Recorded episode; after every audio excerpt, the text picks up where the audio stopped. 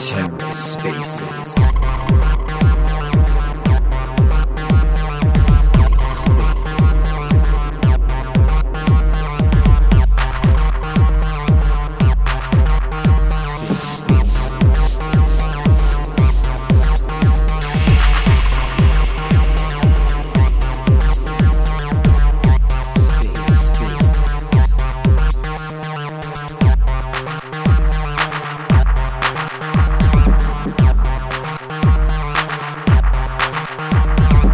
Hello and welcome to The Ether. Today is Wednesday, September fourteenth, twenty twenty-two.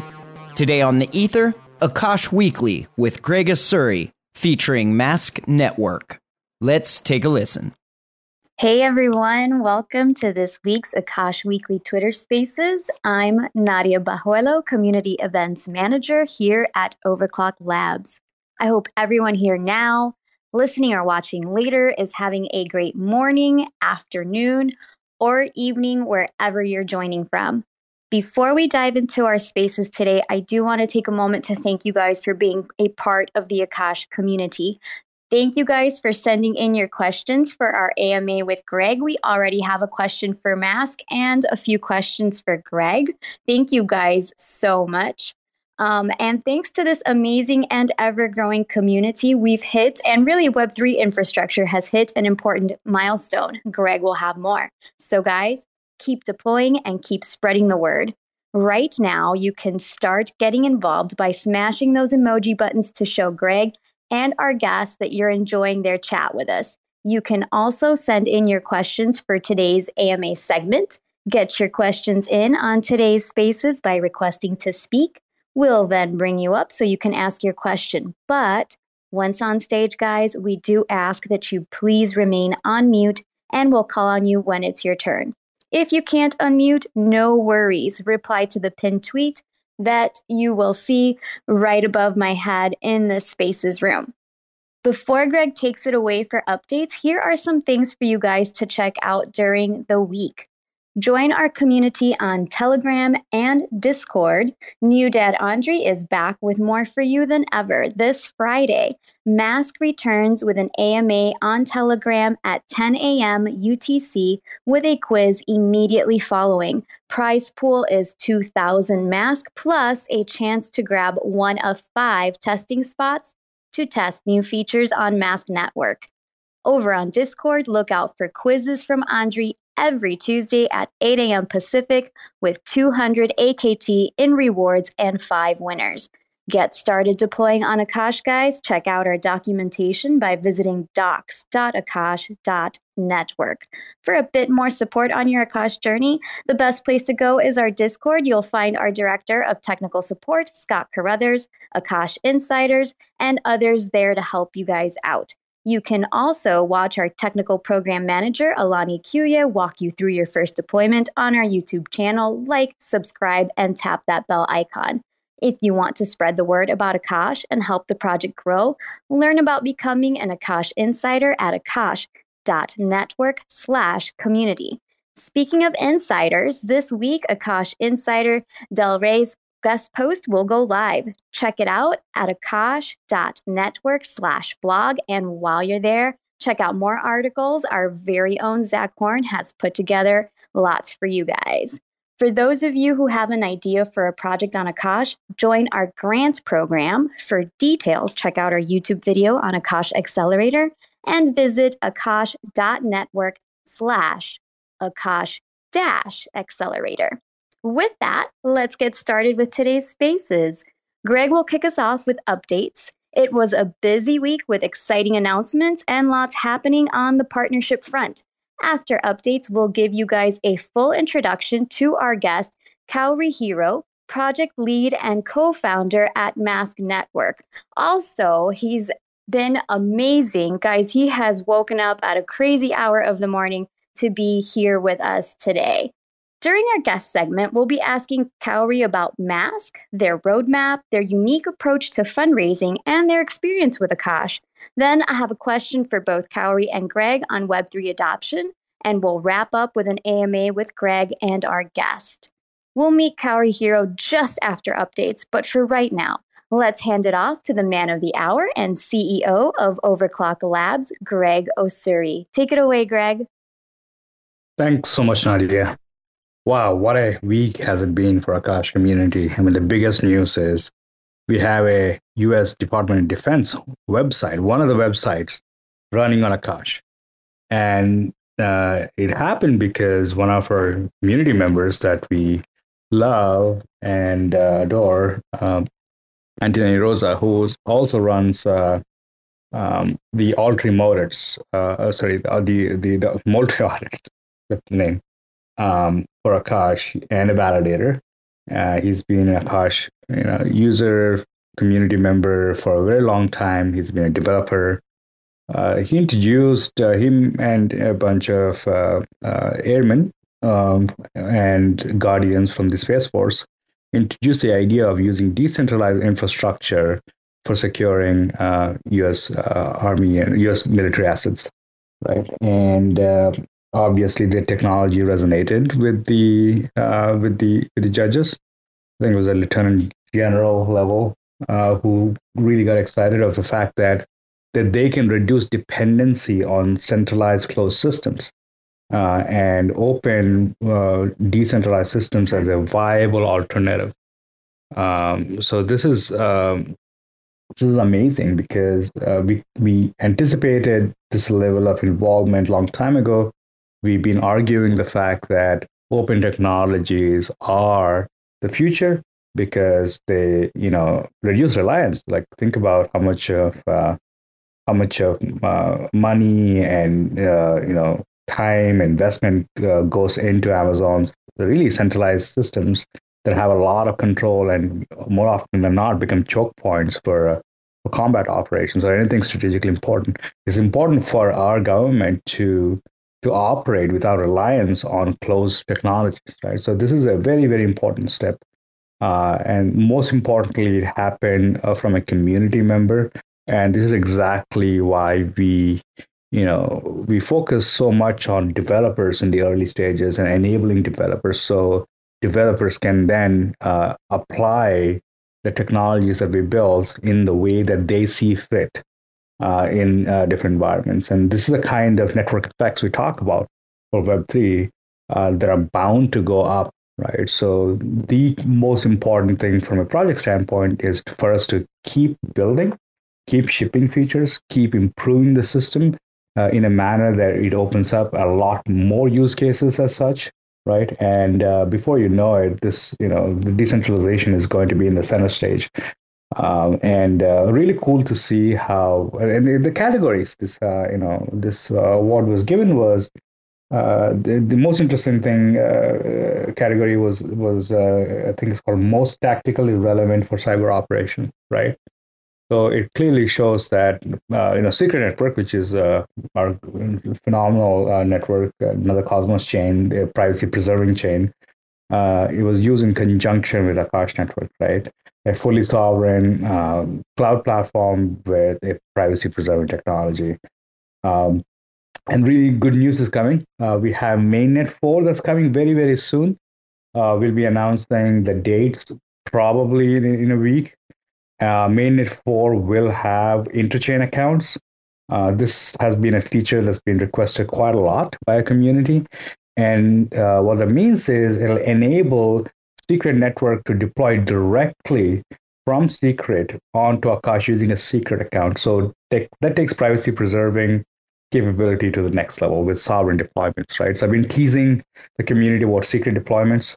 And uh, and that's coming uh, in maybe in three weeks, right? So Mainnet four will have uh, interchain accounts, it'll have I P leasing, and also have provider client two point oh, which is a much improved, much stable provider uh, provider client for for Akash. So keep an eye out. The tech tech is getting better and better, and uh, we will have interchain accounts in um, in uh, in testnet maybe end of the week. So you know you're, you're going to see a sort of uh, you're going to see uh, quite a lot of integrations with uh, with um, Juno and Secret before it goes to Mainnet. So when once we go Mainnet four, we'll have a lot of exciting uh, exciting integrations already in play. it's going to be a lot of build, build, build for Akash Network uh, with all these amazing features coming very, very shortly. So uh, I'm super excited. It's been such an incredible week. Um, and uh, I mean, moving on to other uh, amazing things we saw, we saw a new ecosystem partner, uh, By twenty-three, which is a validator. They moved their website to Akash. We're very, very amazing to see uh, Cosmos ecosystem slowly, one by one, moving to Akash. I mean, at this time, I think we are pretty much, if you count like market share by the number of participants using Akash in Cosmos, I think we have pretty deep penetration. We're going to do a small study. Uh, we're going to analyze all the players, both be it validators, be it project websites, be it anybody that has to do with Cosmos, and how many of them are actually using Akash. I think the number is pretty high uh, in terms of percentage. So we'll do that study very soon, but I'm really excited. Uh, so every time I see a validator moving their infrastructure to Akash, that's an amazing sign for Akash. So welcome By twenty-three, uh, and uh, reach out to us if you have any questions. And uh, uh, Leap Cosmos, which is a new wallet, uh, introduced the integration into Akash. Another protocol client, another option for Akash A K T holders and A K T operators. Uh, Leap is definitely taking its place uh, in, in, in the Cosmos ecosystem. It's making a lot of noise. People seem to be excited about Leap. So uh, them integrating Akash is, uh, is a really good news for us. Um, And uh, Chia posted a blog uh, about uh, recently uh, talking about Akash and how they are actually using Akash and how uh, Akash, um, you know, helping Chia be more central, uh, decentralized. It's really good news. I mean, Chia, they're talking about Akash in their blog. Uh, always is is uh, you know, works out really good because other people discover. And Chia is also very, very exciting. I mean, I, the more I learn about Chia, the more I get, get I get excited. I think they're trying to solve the the no stake problem. Uh, you know, the no stake problem in, in proof of stake systems, which is which is kind of very interesting and, and one of the most prominent attack vectors where you know uh, stake where validators could get very powerful and start like spinning off their own chain, which is not a non-zero possibility. I think Chia is trying to solve that. Uh, if you want to learn more about how uh, how Chia or if you, is is trying to do that, uh, check out David Tsai. Uh, David Tsai is a Stanford professor who's uh, the founder of Babylon, Babylon Chain. His podcast on uh, zero knowledge. It's very exciting uh, things what uh, what Chia Network is doing. I think. You know, Akash is bridging the gap, uh, bringing Chia to uh, to Cosmos first by helping them get more decentralized uh, by lowering the cost of uh, of operations or of participation in Chia Network itself, and uh, hopefully, I think uh, with, with with lots of uh, stuff happening in the I B C space, we can hopefully we will be able to uh, interoperate with Chia. Chia is a very exciting, interesting model. I think um, I'm also very excited about the fact that it it is uh, founded by Bram Cohen. Bram Cohen founded uh, BitTorrent, and he's extremely um, uh, very very smart guy. We see a lot more of of Chia action uh, happening. Uh, Shimpa, our community member, um, uh, deployed uh, like paid forty-one dollars for four hundred thirty Chia plots. That's amazing. That's like less than one cent, less than ten cents a plot, right? I mean. I don't know how long this is going to go on. These amazing, like, you know, uh, discounts. But hey, take leverage this as long as we have compute. There seems to be quite a lot of like, uh, you know, uh, quite a lot of like opportunity here. I think uh, if you're in Chia Miner, please uh, check out Akash. It's it's a no-brainer. Uh, and we don't know how long this is going to last. So because Akash is an open marketplace, but uh, getting there, uh, we saw quite a lot of in Akash. Like there's a lot of education and a lot of training comes beyond Akash. Now, Spheron, which I've been talking about quite a lot recently, uh, which is a protocol client, uh, started uh, doing technical workshops all over India. And they announced, um, and, and this weekend they did one in, in uh, Hyderabad, uh, which is actually my hometown, kind of my, my, the hometown uh, uh, next to where I grew up. So it's really exciting to see penetration there. Uh, Spheron did this amazing workshop. We had Alani from our team uh, do a remote uh, presence there. It was a packed house. I think India is uh, is crazy. I think a lot of the success for Solana ecosystem came from India. And uh, India is this very uh, incredible, uh, you know, developer community. For us to be able to tap onto this community without our physical presence there, it's our communities, it's, it's our ecosystem that's actually enhancing our presence. Um, I lo- love seeing stuff like this. I think more. I, I love to see more ecosystem participation in in improving education for Akash and getting people to a workshop where you can learn about Akash through a walkthrough. Workshops are incredibly amazing. I learned a lot of technologies through workshops. I really like them. So.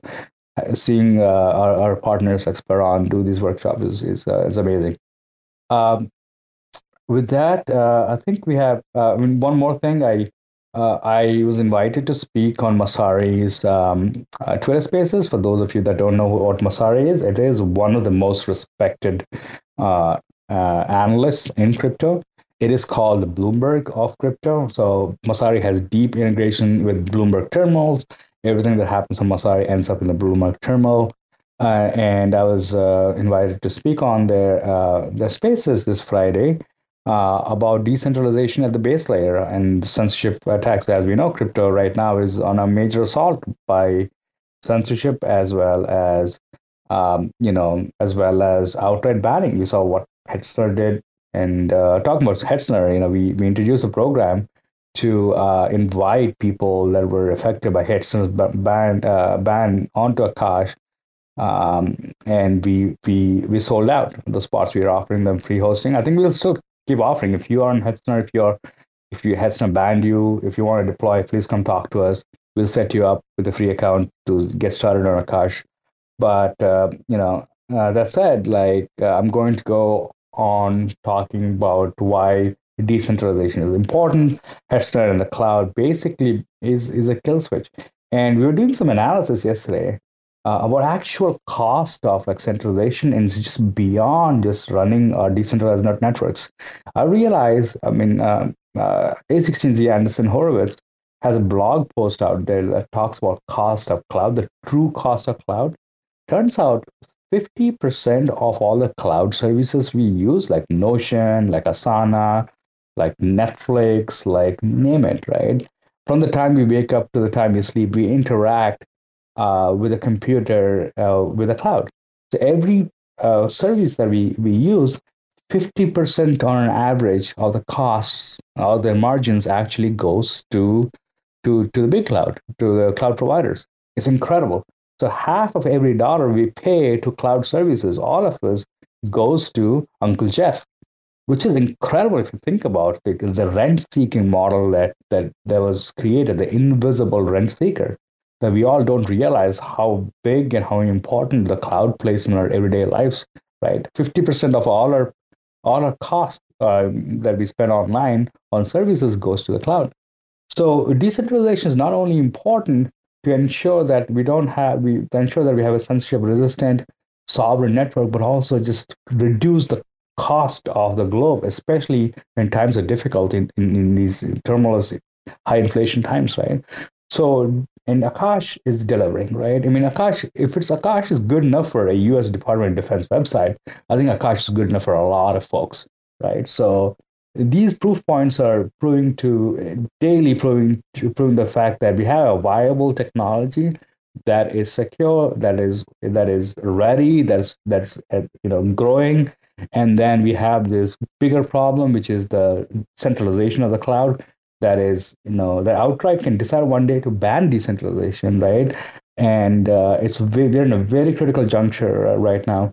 And so the another amazing thing about uh, a government, especially U S Uh, uh, D O D, which is, I think, the purest form of government, right? Out of all the agencies, I respect the defense forces and respect uh, the military because.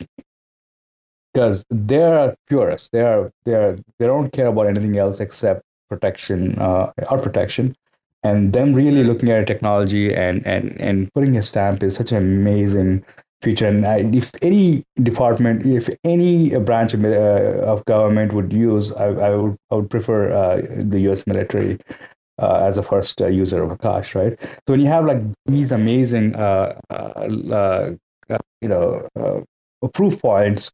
Uh, and while we have like government also banning crypto, I think it's very important for us to showcase these important proof points so that overall policy uh, will be uh, will take into consideration that that the decentralization technologies are used to uh, you know for a lot better purposes than illicit purposes. So I'll be talking about a lot of that in this Friday uh, at one thirty p m Eastern time. I think it's ten thirty p m Pacific. So join me on Messari's uh, Minute. Talking about Messari, I'm going to be speaking next week in New York at the Messari Mainnet event. So if you are around New York City, hit me up. You know, there may or may not be a party. We don't know. But hit me up. Uh, you know, we will, maybe we can get together if I'm, when you're in New York. So with that, I'm excited to welcome our uh, our new ecosystem partner, M A S Q. Um, and uh, Nadia?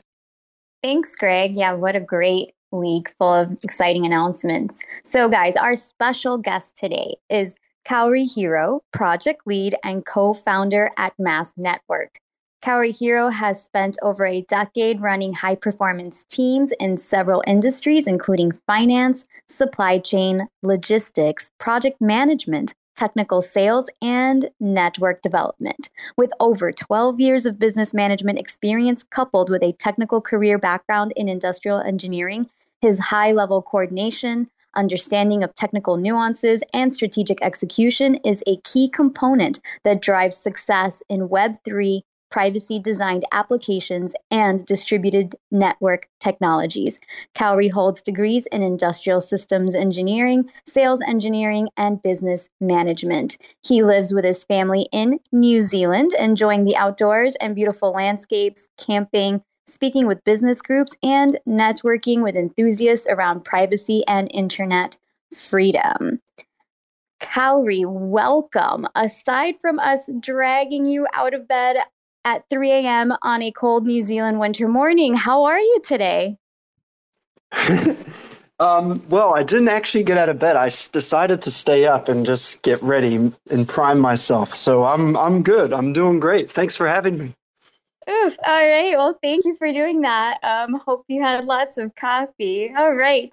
So, Kauri, can you please give us an overview of M A S Q? What do you guys do and why do you do it? Absolutely. So um, at M A S Q, you know, our, our vision is to, de- is to deliver a user-first Web three browser experience uh, with privacy as the, as a design. Uh, we've co- we've coined this borderless browsing. Um, so we've made the M A S Q app, and so it's easy to use. It's got a beautiful interface, fun to navigate, uh, packed with features that Web two or Web three natives will enjoy using every day. And yes, it's powered through peer-to-peer payments with crypto without the need for subscriptions, credit cards, uh, or personal accounts. Um, and I know you asked, you know, why do we do it? So that's super important. I mean, why we're building this is equally important for us uh, at M A S Q as well. Because uh, speaking personally, I don't like the idea of a future where big data corporations and governments know everything that you do. They control what you see and read online. They can inspect what you spend money on, you know, hint, hint, C B D Cs on the horizon, um, and even restrict what you can chat about with your friends and family. So um, even Greg just touched on things like, decent, you know, centralized gatekeepers. Um, these freedoms are slowly, you know, being eroded right in front of us. Um, or we're in a situation where a lot of our personal information is being monetized and sold to the highest bidder. And there's no regard f- or less, much less regard for user privacy. Um, man, Greg really is on the same, like, you know, mental um, riffs as me. We also believe at M A S Q that censorship is wrong, especially in the digital and information space. It is a form of human discrimination. So we're we are building this to be anti-censorship um, or censorship resistance resistant. There are, you know, lots of tools out there Uh, to help break out from stronger regions facing censorship in the world. Uh, but these tools are not always effective, and users can face major consequences for using them. Um, so at M A S Q, you know, we we believe all people have the right to speak their truth online, you know, watch and access what they want, and most importantly, access the content that's hosted in a place like the U K or U S A from places like China, Russia, and other repressed countries.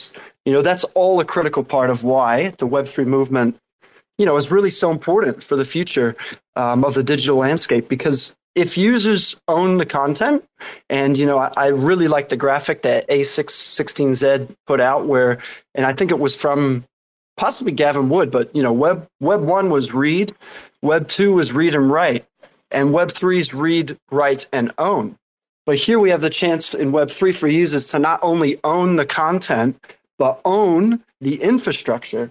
And like that's pointing right at Akash, and that's pointing right at MASQ. That we have a chance to truly control our personal information, preserve our freedoms, and interact without borders. So, on to what MASQ actually does to achieve it. You know, I'm, I've made some mental notes not to go really deep into the tech today. I want to reach, you know, all different technical-minded people and not so technical-minded people. Um, here's how I've summed it up. Not not just coming up with this at three a m If V P N and Tor had a baby, you could name it MASQ. So basically, we've combined the proven concepts of both those technologies, packaged it into a software, so it's, it's allowing users to connect from around the world anonymously and safely transport content across each other into a curated web three browser. So that's why we're calling it web three browsing. And the technology also allows no single user to know who or where the other users in the network are, not even our MASQ team. So, you know, we don't know where all the nodes are, and users are being run, and we don't know, you know, how often they're on and off. So it's it's really like privacy is, is the design. Um, and importantly, lots of people in, in the Akash community, they, you know, they're sharing their computing resources and it's incentivized. So same thing at, at MASQ, we've incentivized users to share their bandwidth across the MASQ network. And as serving users earn MASQ, browsing users on the other side will pay MASQ as they click uh, in their browser to use the software. Uh, and what's even cooler is as a MASQ user, you know, if your bandwidth is, is reasonable, you can actually serve and earn at this in the same software at the same time. So you might just be doing, you know, browsing it to your heart's delight for no cost because, you know, you're you're sharing your bandwidth as well. Um, so yeah, we've built a way to take control and importantly share your digital freedoms from around the world while creating a pathway into web three, but without just slapping that web three buzzword on a crypto project and saying, hey, everyone, we're part of it. We've built it, and we've actually proven it works. Thanks, Kauri. Thank you for that overview. Borderless browsing, love that, um, and couldn't agree with you more. Uh, you've touched a little bit on this, I think, but could you walk us through your roadmap and tell us where you are on your roadmap today and what you're working on right now? Sure. Yeah. I mean, we've come a long way um, from very humble beginnings too. But, uh, you know, I think we, we've uh, we've got a good history now. Um, we've accomplished some major milestones, but uh, we operate a little differently at MASQ. You know, we've got a more holistic roadmap approach. Uh, we, we use milestone features and, you know, scaling the user network uh, more as the roadmap to showcase our, pro- our progress as a project. Uh, very much under promise, over deliver type of approach. Um, but some of the major milestones that we have achieved uh, was most importantly, we've proven the software works. We've got real people using it now. Um, we've got a refined web three browser app. It works on Windows, Mac. We squashed all the Mac gremlins. I better not jinx it, but you know that was a mission um, with the M one chipset as well for those who love their M ones and the latest stuff. Um, and it works on Linux too. We've shipped it for Linux and have just last week achieved a new all-time record of over one hundred active users online at the same time. So for us, that's a big deal. That's the most we've ever done.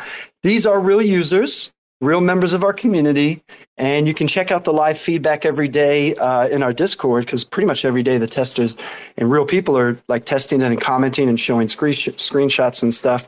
Um, Nadia, can I give a Discord plug for our Discord if they want to join? Of course. Yeah, that's what we're here for. Go for it. Yeah. How can we learn more? Nice, nice. Okay, well, hop in and join. It's discord.gg slash MASQ. So that's M A S Q. Uh, the app is in closed beta. Um, we are onboarding users slowly through promotions. We've put out some new bounties, more to come, and partnerships. Um, and that said, I'm real excited about this collaboration with Akash. The more I learn about it, the more excited I am. So we've got a little like flash promo now I want to I want to put out there. Um, go ahead and hop into our Discord now. Jump in the general channel, type in I want MASQ beta. and the uh, me and the moderators will pick three of you to join pretty much straight away. You can get that software, you can try it out, and you can share with everyone, you know, how it is, how it works. Yeah, there's a few bugs here and there, you know, um, have an open mind, but it is working pretty cool. And uh, yeah, so that's a way for some of you to get involved straight away. So, Kauri, um, I've got yeah. a question for you. Before we jump into your experience with Akash and a little bit more about that, um, sure. one thing that, that really stands out about MASQ is your approach to fundraising. What inspired you guys to forego traditional fundraising or the I C O route that's so common in the crypto space? Yeah, that's a real interesting question um, because it's certainly quite unique to the space to not have formal funding. You know, like most projects, they go through the typical I C O, private investor, V C rounds, or private sales. So, um, you know, there's two main things that come to mind. The first was that uh, our founders at the time, we all agreed there were so many projects and some similar ones in our tech space uh, that were just acting really unprofessionally with um you know, with public funds, with I C O funds. We thought it would be like in horrible taste to try and ask the public to support us, you know, without even having, a, a you know, our, our working product refined and a real user experience. So we decided to forego that and instead do more of a distributed uh, approach where we airdropped, um, a, a, you know, a community of people and, uh, and did it that way. So, you know, it was quite a, it was actually very experimental time um, and it, we're still here almost three years later, so that's pretty amazing. Um, the second thing was whenever you do, and a lot of founders will probably attest to this, if you ever do a token sale or private rounds or V C funding, you do become beholden to those that, that basically gave you money. Um, and it can, it can be very disruptive to your development and growth.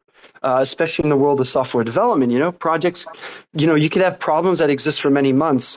And we've all seen projects live and die on, on F U D and, and bad P R. And it can get fueled easily by token holders who may feel like they didn't get, you know, led down the right track, or or if it isn't a real good project, like the white paper and a fancy website was what thought they thought the next big thing was coming. So overall, we wanted to give it give it a push from a grassroots level, Uh, with a small group of loyal supporters um, who donated E T H to us to fund us an airdrop we did, and um, eventually an L P pool uh, from an old friend who started a, a decentralized exchange in the Link ecosystem. And the rest is history. Now we're still moving along, and um, some of our best and most important contributors are from the community, including some of our developers. So we're really proud of that as well. Very cool. So, Kauri, tell us, how did you first hear about Akash? Yeah, you you guys are um you're well you're getting well known. Um, to be honest, I was watching some of you uh, some of your stuff since October last year, uh, along with a few similar projects that had, you know, tried to approach the space with decentralized cloud computing. Um, but I really liked the brand and just the fact that you got this really good cadence to your growth and. and um, development and consistent marketing with a consistent ecosystem message, uh, and the fact that you're well supported with your developers in an active community. So, you know, hats off to all of you guys in the team, guys and girls, you know, for working hard and, and getting to this point. And, and congrats on all those um, amazing updates from, from you, Greg, this week. That's really cool to hear. Thank you. So how has your experience with Akash been so far? What are your plans from here? And what can Akash do to help support and scale what you're working on? Yeah, good question. Um, I mean, there's so much possible, so much possibility. Uh, but to be fully transparent, we're early in the stages of integrating um, the Akash tech on scale. We have tried it out, and we have Um, we have some of our devs who've like experimented with it. And the good news is we've deployed the MASQ software in the cache using CloudMOS, uh, which was awesome. Um, so it's great to do that so far. We've got the steps documented and just working through those and just looking at efficient ways to, um, you know, allow that to, to be out to the public, to scale it a bit.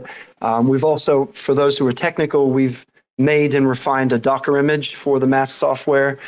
Um, and and leveraging some technology from Terraform. So us being really technical, we loved the fact that on your Discord, I saw, wow, they're supporting, they've got a Terraform module. So uh, we've got some of that in the works as well to take advantage of that uh, scripted deployment that can be done on scale. And for those who aren't technical, this means we're essentially going to have a way to, if you want to, if you want to spin up two or twenty mask servers uh, with these tools, you'll be able to. So our plans from here are to keep refining it, um, beta test with it. Super excited for the I P leasing feature because that's going to be Uh, critical for this to work well on scale and make it public. Hopefully in the mask, uh, in the Akash app marketplace, we'll have masks there. Um, and let the community have some fun. Awesome. All right. Well, I've got one last question for you, Kauri. But Greg, here, I'd also like you to weigh in on this. Is you and Anil will be touching on some of this at Messari Mainnet next week. So Kauri, for you, one thing that sets mask apart is your approach to software development. Can you tell us more about your user-first approach to software development and how you think clean, intuitive tools will impact the adoption of Web three? Yeah, that's that's probably the most important question of today. I mean, mask is great, but hey, you know, that's actually really important because we're all builders and uh, most of us here. So, I mean, to be honest, when you're dealing with such complex and technical product solutions, something like mask, for example, it's easy to forget that it's got to be simple to use. You know, like in our team, we joke all the time, hey, if grandma can use mask, we've won the Web three internet, right? And we laugh about it, but it's like, it's serious. It has to be that simple or else you you almost can't break out of that niche that you might be in and hit critical mass, you know? So this aspect isn't just unique to mask, you know, it's it's unique to lots of projects, especially especially things that are fundamentally rooted in decentralization, right? Because you have to almost beat out the centralized crowd because the more decentralized you are, the more powerful it is. But that is totally dependent on scale. So um, yeah, we, we've we've understood that without users, Web three is just going to be a concept.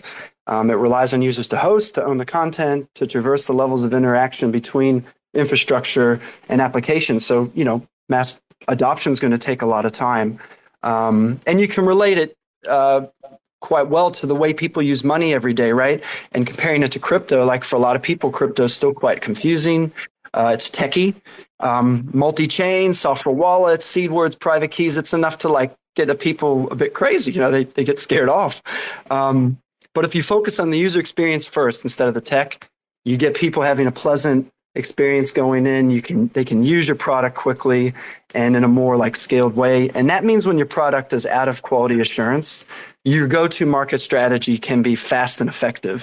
And that's really what we've been working hard on literally for years now on top of our software uh, underlying tech is is getting a, you know, the actual onboarding and new user experience to be smooth. Um, it was so important for us because if someone can't use our software in a few minutes, they're not going to stick around. Let's be fair, um, especially when we're, you know, we're, we're rooting it in a browser sort of solution. Um, and real quick, a funny story. Uh, we recently had a community member go from install to browsing, and he used the stopwatch to time it. He did it under in one minute, one minute, thirty seconds. What I thought was funny is his name is Chicken. Just Chicken in Discord. So now we can ask him how long it takes a chicken to cross the M A S Q network. For him, it was one minute, twenty-six seconds. So I thought that was pretty funny. It sure is. And and Greg, so Akash began with the desire to make a developer's life easy. How do you think the current developer experience of Web three tools is impacting decentralization and Web three adoption? Oh, so is that a question for me? Yeah. Oh, that was all. Busy digesting. Uh, how is the? I'm the ones who's supposed to be sleeping. I wasn't talking, but hey, I really like the the emphasis on user uh, experience. Like, I think one of our, uh, well, I mean, Zach Zach Horn, if you're in the call, I mean, he deployed. He's, he's our content manager at Akash Network, uh, core team at Overclock Labs, and he he, he was able to deploy a. Um, a website using Akash, uh, uh, using using CloudMOS on Akash within sixty seconds. So I think that that's a milestone right there. Um, and we beat you by thirty seconds. um, I the so the experience of deploying on um, decentralized network is not great right now. It's even though you're able to do simple things like deploying websites in sixty seconds, but to do complex, you know, complex stuff, it's not that easy, right? And I think all of us are, you know, getting to that point, uh, you know, of easiness. And easiness is not just about reducing the number of steps or improving your education or improving how your product is visualized, but also like really thinking deeply as to how systems interact, right? The interaction, like how does a secret network interact with Akash, right? How does the interoperability experience going to look like? How is uh, the whole nine yards of like, hey, we are in this like token economy, right? So how are people, uh, you know, first of all, going to change the behavior from using token, from using credit cards to using tokens? There are lots of, you know, complicated problems. And on top of that, you know, engagement, right? How are people going to be engaged when we don't have an email address we can contact, when we can't send a notification? How are we going to look at acquisition uh, with lack of this basic infrastructure that Web two is used to, right? So a lot of uh, user experience just goes beyond uh, just, you know, adding visuals or, you know, um, making it easy to click. But but really, I think like it's about designing these these desirable developer experiences, right? So on that front, I think Web three has perhaps the best opportunity to redefine how developers and uh, use and and I mean just look at uh, open source systems, because it has a network component to it, right? So the big difference between uh, the the open systems that are prominent so far versus Web three is that Web three comes with functionality, whereas open systems don't come with functionality. For example, like if I were to, uh, uh, you know, if I were to use something like Docker, right? So I can go download Docker, I can run Docker locally. I mean, it, it works, but the real power of Docker is not running locally, but it's really running on a, on a cloud. When you have to deploy the Docker container on a cloud, you, you have to go to a different system, right? Whereas, uh, you know, with something like Web three, you even though you use uh, an open source software, it comes with a network capability where you can fully realize the power of the software, right? So I think uh, there's a lot of work that needs to be done in terms of interoperability, in terms of developer, developer experience uh, uh, design. Uh, we're getting there, um, and uh, and we're not going to get there by ourselves. And the beautiful thing about Web three is this this this ecosystem uh, of development, like someone like CloudMOS. Uh, can build on top of uh, Akash without needing permission from the core team that built Akash in the first place, right? Uh, and with the guarantee that this A P I is going to be around even without Overclock Labs going away as the company that created Akash Network, the confidence it gives to developers goes a long way, because we all know what happened in the Web two era, especially during like the, the open web uh, the promise of Web two, which, you know, really started off with a very positive note with all A P Is being open, Twitter A P I being open, Facebook A P I being open, and inviting a lot of people to build on top of their platforms. But the moment they got success, these platforms became super closed. The Twitter shut down all the A P Is, right? So I remember having a Twitter, a little Twitter program uh, that got shut down because some one day Twitter just woke up and, you know, decided not to give me A P I access. So all the hundreds of hours of work I put into building this app around Twitter was gone, right? You don't have the problem in Web three. And it's very, very important as a developer to have that, you know, some, especially if someone has been through that trauma of like, you know, trusting a platform that's going to give me permissionless access and suddenly waking up one day and realizing that access is gone, right? So we don't have the problem in Web three, and that is going to be the centerpiece of uh, why Web three is going to be successful. And if we can improve the developer experience, especially around interoperability, I think I think this is going to go places where Web two has not even, um, can't even come close. So I'm very, very confident uh, on, on on where we're going. And there's, and news like this, like D O D and, you know, uh, stuff like this is just another like little milestones we, we count on the way. But, you know, we have a fo- long way to go, and we're going there very, very fast. Guys, with that, let's open up our A M A with questions for Greg and Kauri. Um, we have Sefi here uh, requesting to speak. Sefi, while I bring you up, let me go ahead and get started with a question for Kauri. Then we'll jump to you. Greg, we have some questions for you from Jan Papa J. Um, so, Kauri, we have a person on Telegram who has written in, um, isn't this something similar that Sentinel is doing with their D V P N and decentralized nodes? That was their question.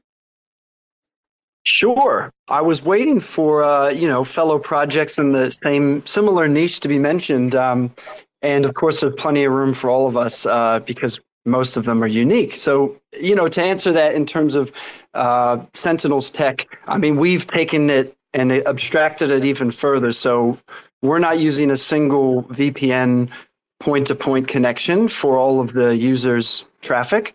We're actually hopping it like Tor across uh, three other users to get the content. So um, while both have merit, you know, both two different approaches uh, to provide a similar outcome, um, ours is, is a lot more robust and there's no central point of failure. So uh, we've sort of built it, and I didn't use this technical term in our in our um, chat, but we refer to our network as a mesh network uh, because there's many points that are interconnected within our network. So um, hopefully that answers the question. We're still, you know, generally decentralized in the same way, but users are interconnected with many nodes as opposed to just one.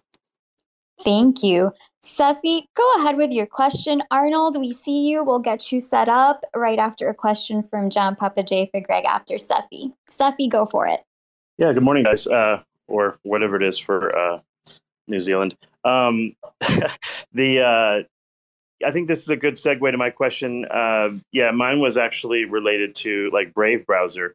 Maybe you could compare and contrast sort of like what they do uh, compared to what you're creating as well. Um, because I think right now people have options like, you know, using a, a V P N service and then maybe using a browser. Uh, they have options like Sentinel, which is kind of like this. Uh, a slightly different V P N type service that you kind of compared to. Yeah, maybe w- w- how is your browser different than Brave, and why might people want to consider this instead of that? Yeah, good question too, because um, you know, like it, it there's so many um, there's so many unique projects out there, and and I think Brave, they started out with amazing. Like I followed them for so many years, and I was excited to see some of the things they were experimenting with, um, and their their sort of core. In my mind, their sort of core approach was to give the power of advertising back to the users themselves, right? So the whole incentive at the beginning was, you know, you don't get ads if you don't want them, but if you watch them, you can get monetized rewards, right? And then, you know, that was a that was a, a big fundamental piece of it. And then they had Brave reward partners who would put ads on their sites and and also earn. So it was like it was kind of like an advertising um, ecosystem too. And so that's all well and good. Um, ours is, is sort of more, more like no frills, where we've taken away ads. So we've actually got a built-in ad blocker, uh, but we're firmly focused on making Web three native type of features. So someone who first uses our browser is not even going to realize that almost the entire stack from network to software is decentralized in some way. Um, so... For example, you're routing your traffic through several other users. That's decentralized. Um, you know, you're going to fetch a dApp store that we've built in through, a, you know, a GitHub repo, which is content curated by the community with different partners. So those sort of user features are a bit decentralized too.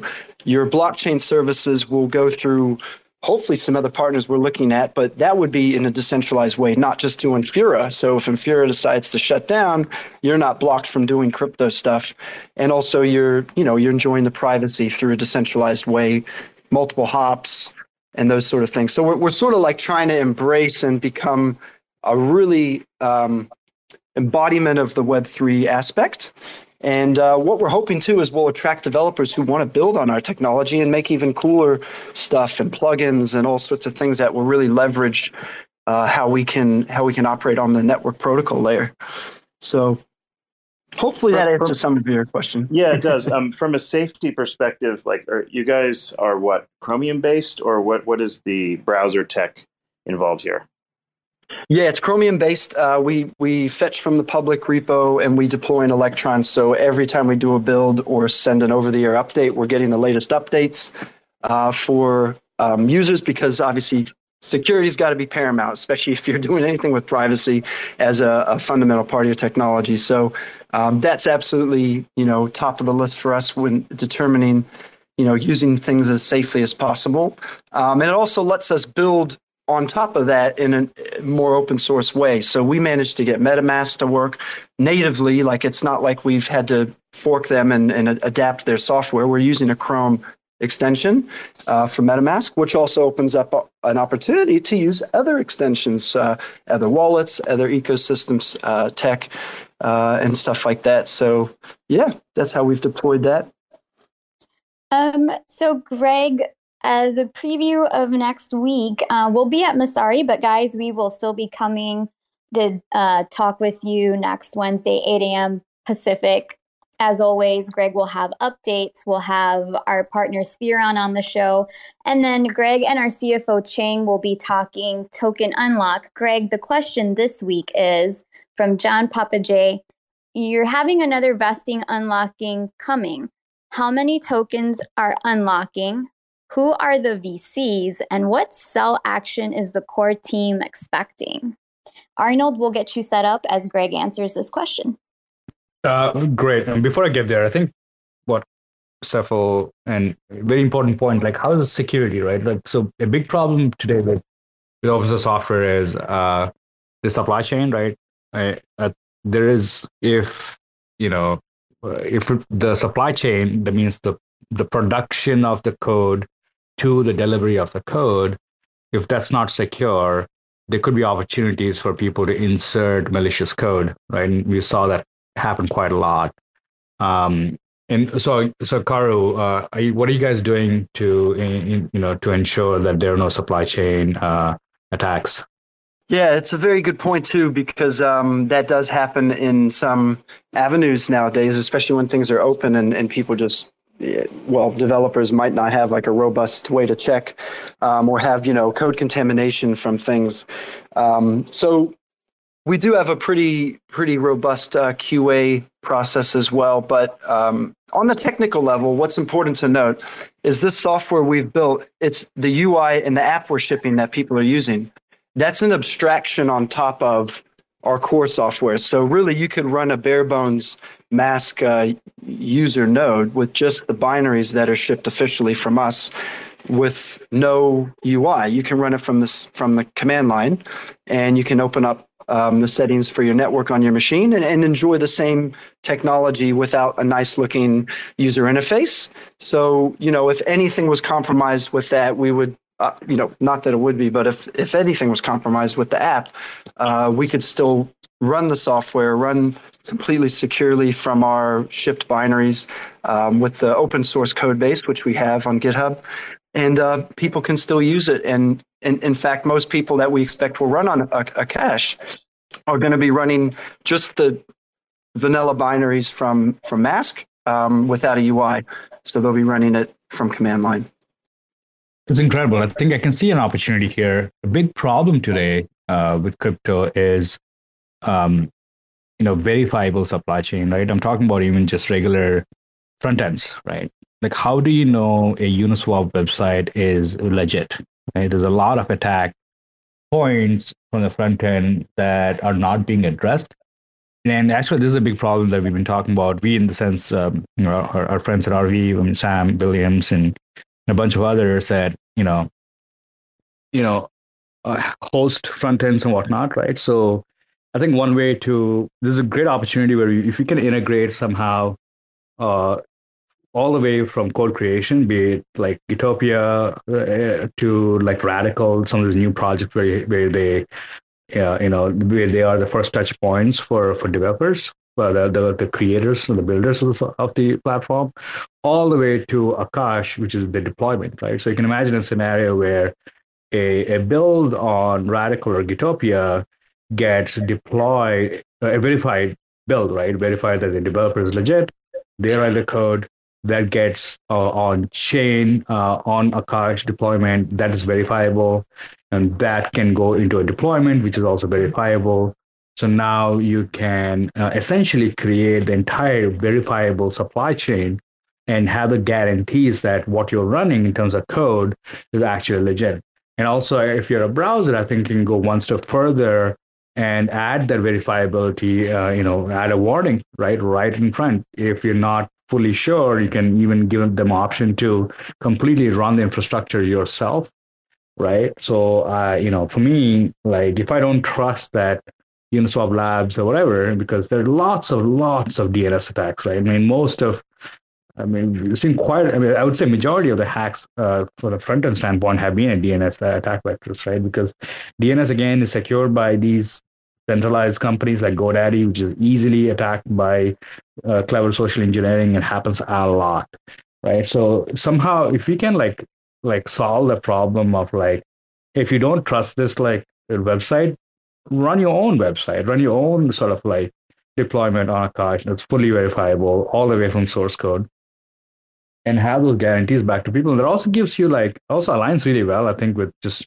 privacy mask is, uh, you know, guaranteeing. A big problem, another problem is we saw with these wallets, right? With the uh, with the Solana wallets, forgot the name, I did this analysis where we found out that they were sending private keys, mnemonic keys, uh, from your from your device back to the uh, back to the server, not intentionally, but using one of their using. Uh, Uh, in analytics software, right? Forgot the name. It was by accident they were actually sending this uh, mnemonic keys because they're logging. As a developer, you log things. You know, that's the kind of dumb shit that we don't want to see, right? So unless you have sovereign runtime, uh, that guarantees that no logs are being shipped, all the logs are local. Uh, you know, there's no information that's going, leaving your device that, you know, you don't want to see. Only interaction that happens from the device to the R P C server, which should be also, like, you know, fully sovereign. I think uh, is is incredibly uh, powerful and incredible opportunity for us to solve together. Yeah, if you don't mind, I'll, I'll just jump in. I, I've been looking at a project for a while. You might really like the, this. It might interest you, Greg. I'll send you a link in D M. Uh, if you if you might if you've heard of Mallows. Um, they've actually looked at a, uh, an approach where they're minting an N F T that is a provable version of a front end. And so if you deploy that uh, as a as a website, as a dApp, it would have versionable front ends. Um, that's that, you know, and you can open, you can look at it to see if it's got the right smart contracts in the background and it's, like, verifiable. And then if they did an upgrade, they mint a new N F T and say, this is version one point two. And it's all verifiable open. It's it was actually a really cool idea, and it, it's it's something I've been looking at too. Sounds cool. I mean, I don't, I don't understand the N F T angle, but verifiable front ends is definitely cool. Uh, but yeah, happy to take a look at it. Um, so the cost, uh, so the, the token unlock questions now. Um, source of F U D. Let's address it. Uh, what the first question is. Uh, How many tokens are being unlocked? Uh, so I think it's twenty million tokens are being unlocked on September twenty-fifth. Uh, it's coming up in ten days. And uh, out of that, I think eight point six million tokens are not in Team's control, in the sense that these are essentially investors or uh, uh, essentially seed investors uh, that are unlocking. We are pretty confident that nobody's selling in this market. Uh, So the sale price for Akash seed uh, was fifteen cents.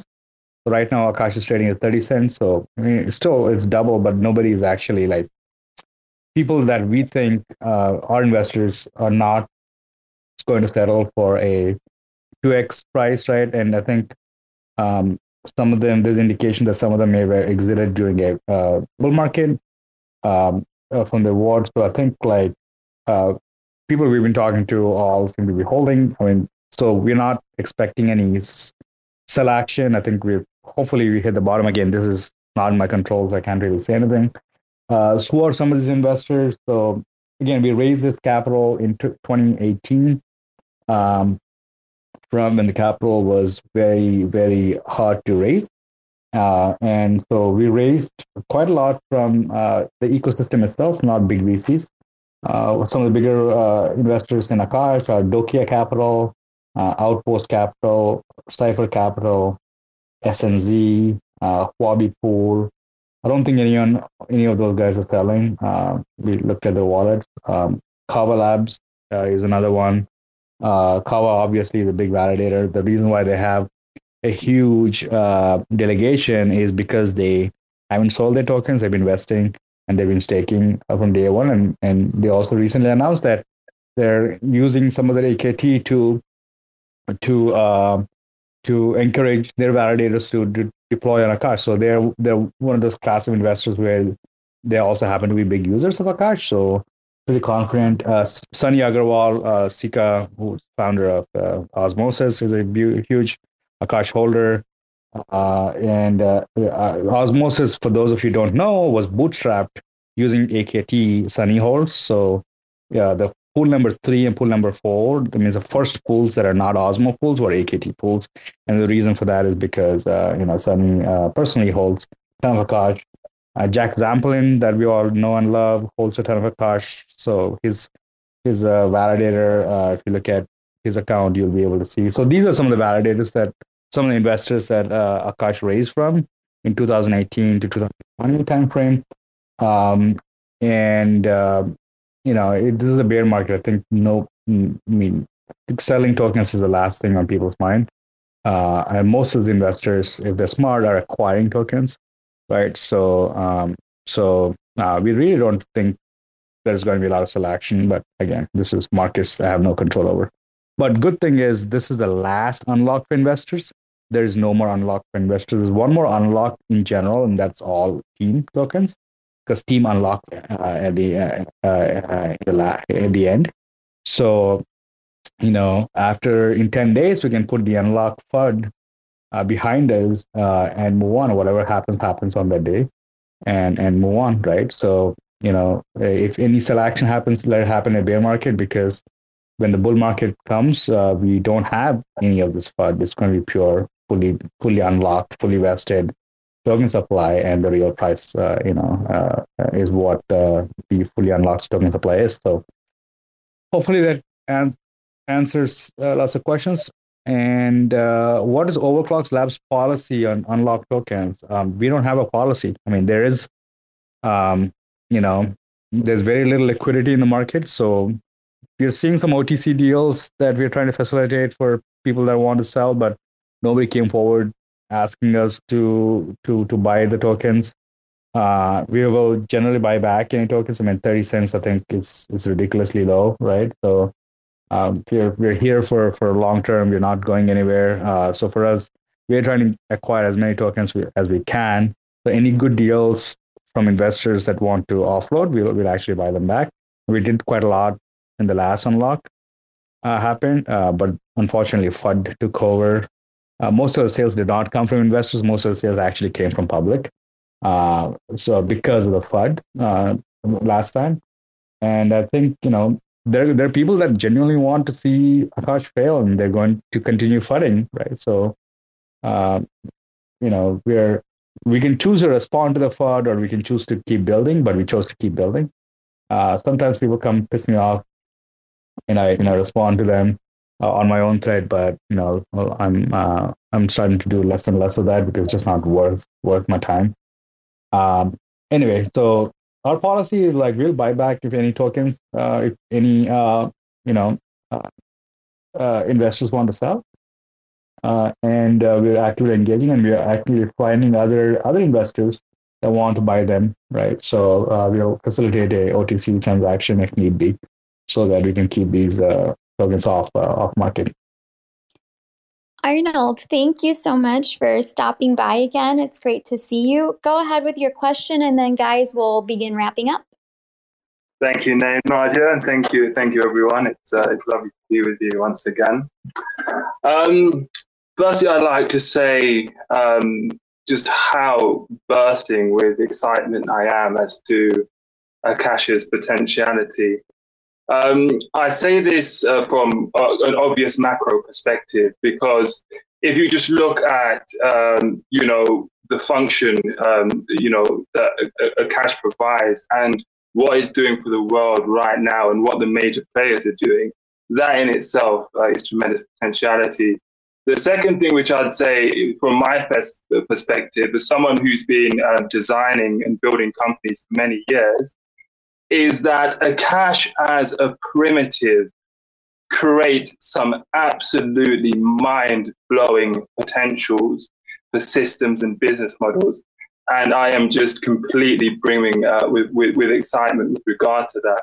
But but just to um, to focus on on what's been spoken about in this in this session, um, I've been really really overjoyed with uh, the focus that there's been on both uh, the usability, both from the perspective of um, of the user, but also from the perspective of engineers. Um, I've just over the last week executed um, a prototype deployment um, on. Um, Uh, both using Praetor and also their cache documentation. And I'd say that the documentation was good.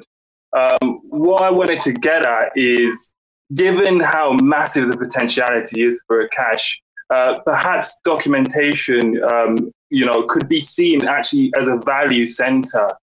Um, and I was really, really happy to hear about the technical um, classes that are going on. Um, but kind of there's a possibility of taking that even further and really going you know, in deep in documentation and knowledge sharing and knowledge management, um, to the extent of even where you're dealing with the Moultrie audit, rather than just setting that as something which, um, you know, someone is subjected to, Akash could actually create a system for training and educating people and getting them up to the level. So it's opening up as wide as possible.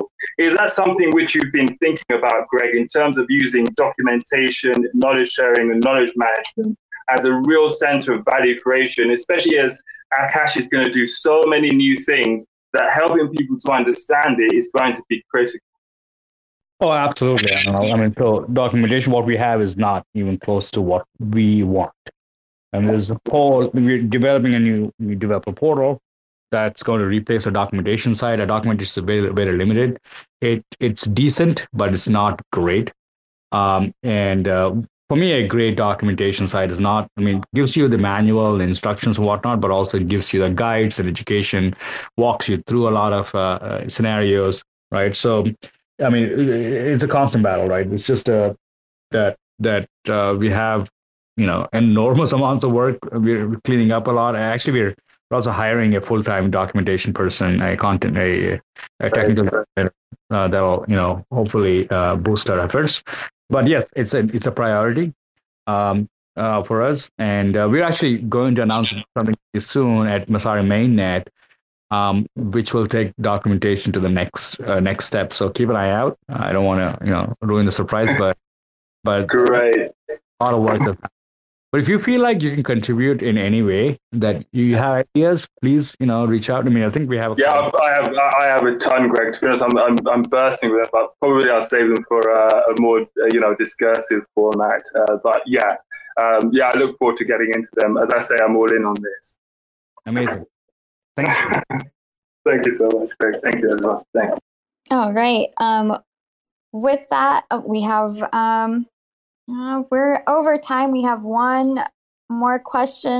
Marie, we can get you in, but make it a very quick question, please.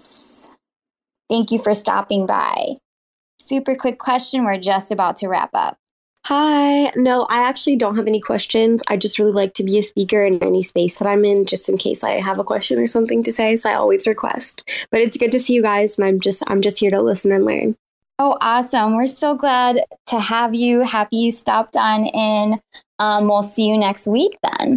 Um, all right. With that, guys, thanks so much to Greg and KauriHero for joining us on Spaces today. And a huge thank you to all of you for joining today or listening to this later. Before we get together next time, Kauri, where can everyone go to learn more about MASQ and the MASQ and Akash partnership? Oh, yes. Um, yeah. First of all, uh, Discord is a great place to engage with all of our team, including the developers, and get chances at uh, trying out the beta the beta app. So you can go to discord.gg slash MASQ. Um, also, check out our website, mask dot a i. Uh, we do have a, uh, t- a Telegram, uh, MASQ underscore AI, and also on Twitter, MASQ underscore AI as well. Um, and we're all pretty friendly, so feel free to come on in, say you're from the Akash community, want to learn more, um, and we'll, yeah, we'll, we'll have you um, taken care of. So Look forward to seeing you all, and thanks for all of your guys' time having me on today. Hopefully I didn't talk your ear off on my coffee buzz. No, no, never. Thank you so much for stopping by. We so appreciate it, and we so appreciate you staying up late for us. Guys, before uh, the next spaces, let's keep in touch. Um, in between spaces right now, go sign up for our newsletter at akash.network slash connect. While you're there, check out our latest blog and also look out for a guest post from Del Rey. Head over to Telegram on Friday, where Kauri will return for an A M A at ten a.m. U T C. Stick around on Telegram for a quiz immediately following the A M A. With a two thousand mask prize pool, plus a chance to grab one of five testing spots to test new features on M A S Q Network. We've got a jam-packed Friday for you, so also set your reminders for Friday, ten thirty a.m. Pacific, when Greg stops by Messari's Twitter Spaces for a chat on the state of decentralization in crypto. To, on Tuesdays, hop on over to Discord for quizzes at eight a.m. Pacific, with two hundred A K T in rewards and five winners. Join us next week, Wednesday, eight a.m. Pacific, for our next Akash Weekly Spaces with Greg. Tap that set reminder button as soon as we post it. Don't forget to deploy on Akash. Check out our documentation at docs dot akash dot network. Head to our Discord group for a little bit more support. Um, Or if you want to watch your, uh, how to walk through a deployment, Technical Program Manager Alani Kuya walks you through your first deployment on our YouTube channel. Also check out akash.network slash community and find out how you can spread the word about Akash and help this project grow by becoming an Akash Insider. Thank you so much for joining today's event. Thanks again to Greg and Kauri for spending time with us. See you next Wednesday with Greg. Thanks for checking out another episode of The Ether. That was Akash Weekly with Greg Osuri, featuring M A S Q Network, recorded on Wednesday, September fourteenth, twenty twenty-two. For terra spaces dot org, I'm Finn. Thanks for listening. They say rapping is the gateway, bringing home great pay. Checking that replay, sing along, and we say nobody gives a fuck around my way. I make about three bucks for every thousand plays, so add it up and do the math on that. Financially speaking, why the fuck would anybody wanna rap? But in this reality, the money comes from doing shows. But then where's the money go when you can't do the shows? I guess you could rap on Cameo. I've been asking all my friends if I could rap on the patio. Six feet, motherfucker, step the fuck back. Doing a little magic, pulling rabbits out the rucksack. Not everybody's always in it for the money. Looking like another crooked Sunday, and I'm working Monday. So you know I ain't stressing, left debating great methods. Amazed to play Inception, the base stay blessed.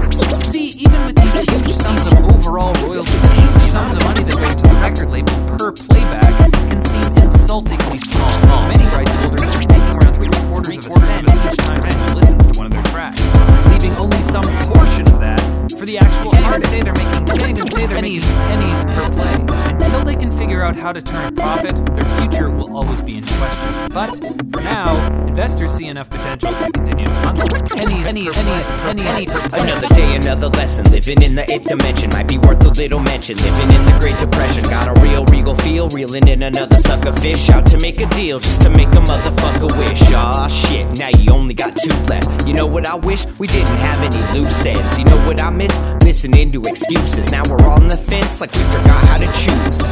That's what happens when people don't know what's true. In the dark, eating bullshit up like a mushroom. In the lunchroom, just trying to laugh it off. Meanwhile, foaming at the mouth like a rabid dog. Like a fake mating call at the zoo. It's looking like the view is getting disappointing too. I'm working on the new shit, trying to produce it. It's what I'm willing to go through when I'm making my music.